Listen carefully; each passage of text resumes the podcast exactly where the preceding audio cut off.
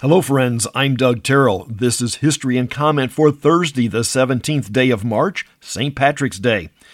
Really, very little is known about the actual Patrick. He has never officially been canonized. We do not know for certain when he lived, where he was born, or if he was truly a papist. Edward the Black Prince is elevated to Duke of Cornwall in 1337. In that era, a duke was right below the king and ruled over a specific area.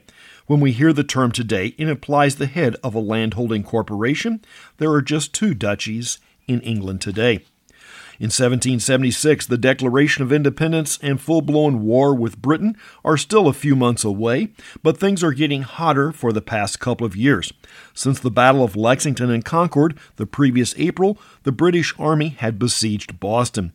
The Continental Army places artillery overlooking the city, and the British pull out. Jim Bridger was one of the most noted and widely traveled of the Western frontiersmen, born in 1804. Bridger is considered one of the most knowledgeable men of the Western region, though there is a story he may have given poor advice to the Donner Party.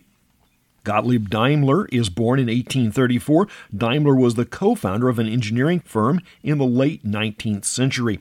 Daimler dies in 1900 before the company becomes heavily involved in the automobile business. Singer Nat King Cole is born in 1919. Actor Patrick Duffy of Dallas fame is 73 today.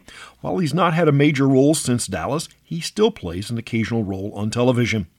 Scott Gorham of the band Thin Lizzy is 71, as is actor Kurt Russell. Actor Gary Sinise is 66. It's not unusual for actors to express their political views. What makes Sinise unusual is that he is far to the right from most of Hollywood and has been active in his support for the military. Cartoonist Patrick McDonnell is 66. He's the creator of the strip Mutts. If you could not guess, his father is of Irish descent. Patrick might be a giveaway, but the Mick surname hints at Scots Gaelic background. Mick and O both mean son of, the O being more Irish Gaelic. What makes Irish unusual is they have a prefix for daughter of, that being ni or knee. Retired basketball player Danny Ainge is 63. Of course, he's associated with the Boston Celtics organization. I've never understood the pronunciation of Celtics. Irish Gaelic always uses the hard K sound for the letter C. 64 years ago today, the U.S. launches the first solar powered satellite. It is also the first to achieve long term orbit. It is no longer functional, but is expected to remain in Earth orbit for another 180 years. 1960, President Eisenhower is working on the Cuban issue and signs a directive that will lead to the Bay of Pigs invasion under President Kennedy. The deep submergence vehicle Alvin locates a missing American hydrogen bomb off the coast of Spain in 1966. Alvin is capable of diving to depths of 8,000 feet. The bomb was lost by the Air Force after a midair accident and was recovered three weeks later. Never let the government tell you they can handle everything. In 1968, while conducting an open air test of VX nerve agent, there is a claimed unintended release at a higher altitude than planned.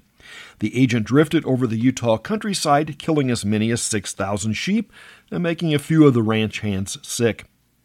Before Margaret Thatcher was known as the Iron Lady, there was Golda Meir. She became the Prime Minister of Israel in 1969. Born in Ukraine, she lived in the United States from 1906 until 1921 when she immigrated to Palestine. She was active in Zionist activities and the formation of the modern nation of Israel. During the days leading up to the proclamation of the nation in 1948, she was on a diplomatic mission to Jordan. King Abdullah asked her not to hurry to proclaim a state. She is quoted as replying, We've been waiting for 2,000 years. Is that hurrying? That's history and comment for the 17th day of March. I'm Doug Terrell. Now go and do something worth remembering.